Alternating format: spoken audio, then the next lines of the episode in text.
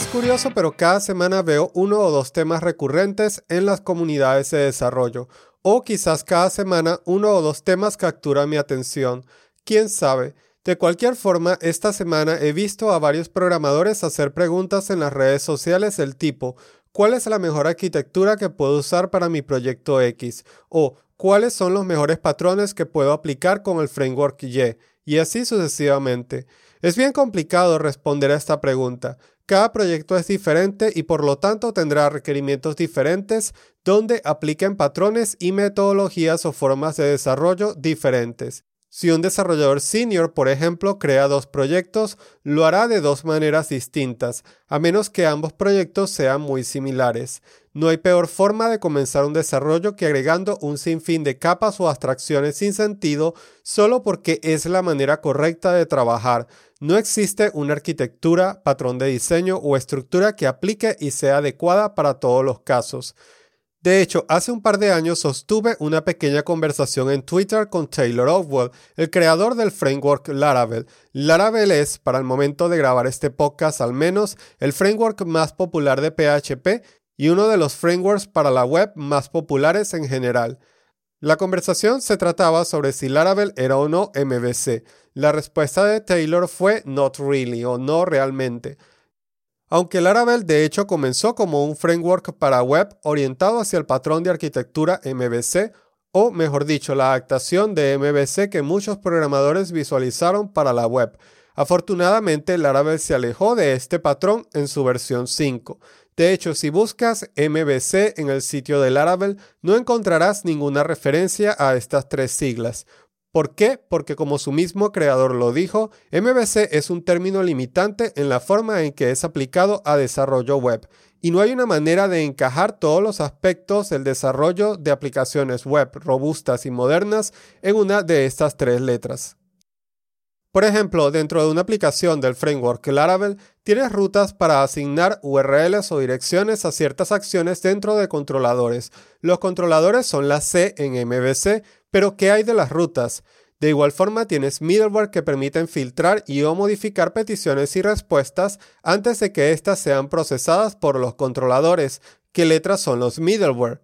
No son la M. La M se refiere a los modelos, pero los modelos hacen referencia solamente a la interacción con la base de datos, en donde se ubican, por ejemplo, los eventos o los jobs, o si tienes, por ejemplo, clases que obtienen información de Amazon Web Service. La B en MVC se refiere a la vista, pero ¿qué sucede si estás escribiendo un API que no tiene vistas, etcétera, etcétera? Yo creo que MVC se hizo popular no por ser una buena manera de estructurar nuestras aplicaciones, sino porque nos dio un lugar común y seguro para hacerlo. Por eso es que hay tantos desarrolladores que aún se aferran a MVC o que ahora están confundidos. Pero haciendo referencia una vez más a Taylor. Él dice no haber visto una arquitectura que sea maravillosa para el desarrollo web y solo nos pide que construyamos aplicaciones de manera razonable. Pero quizás a este punto te estás preguntando exasperado qué rayo significa esto, qué puedo hacer. Estudiar y practicar una y otra vez es la respuesta. Leer muchos libros y artículos, ver muchos videotutoriales, escuchar podcasts como este, leer código de otros programadores que sean mejores que tú, practicar muchísimo. Es importante que selecciones material que sea de buena calidad. Si lees código mal hecho o escuchas una explicación pobre sobre cierto tema, es posible que dicho material te envíe en la dirección contraria a la que deberías ir. Por ejemplo, hay muchos tutoriales que dicen que Laravel es MVC esto te va a enviar en una dirección contraria e incorrecta a la dirección a donde deberías ir. Por eso yo frunzo el ceño cada vez que alguien recomienda a YouTube como la academia número uno de aprendizaje. Porque aunque sí puedes encontrar muy buen material buscando en YouTube, hay que saber buscar y discernir. No hay nadie filtrando ni ordenando el contenido en esa empresa de video de acuerdo a su calidad, precisión o vigencia. Aprender solo de una página como YouTube es el equivalente a reemplazar una visita al médico con una búsqueda en Google. Sí, quizás Google te va a sacar de apuros para tratar una pequeña quemadura, pero puedes meterte en graves problemas si toda tu salud va a depender de los resultados que arroje un buscador. Por ejemplo, muchos programadores durante tu búsqueda te dirán que siempre debes programar de cierta manera. Por ejemplo, siempre debes aplicar el patrón repositorio para el acceso a los datos.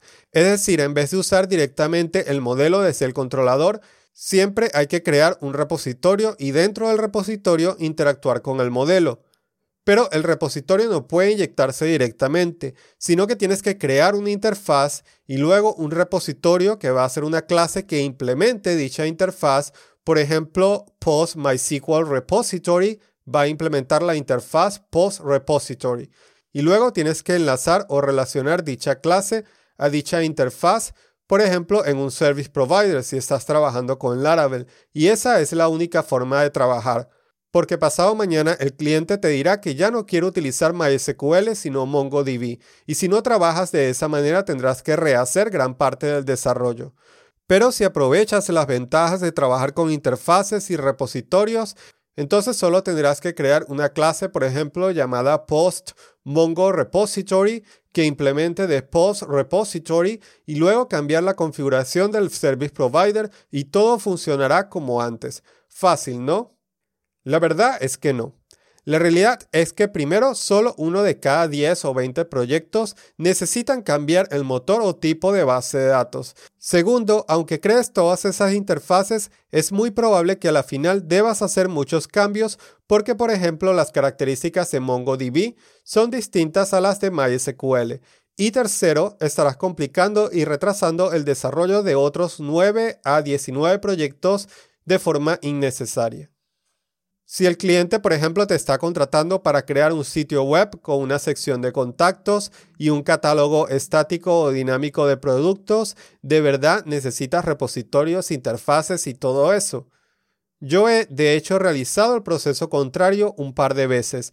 He eliminado todos esos repositorios e interfaces y simplificado el código de manera que sea más fácil de leer y de entender porque la realidad es que cada capa de abstracción que agregues a tu proyecto hará que el código sea un poco más difícil de leer y de seguir, porque estarás obligado a estar revisando una clase que va a utilizar otra clase, que va a utilizar una interfaz, que a su vez va a implementar otra clase, etcétera, etcétera.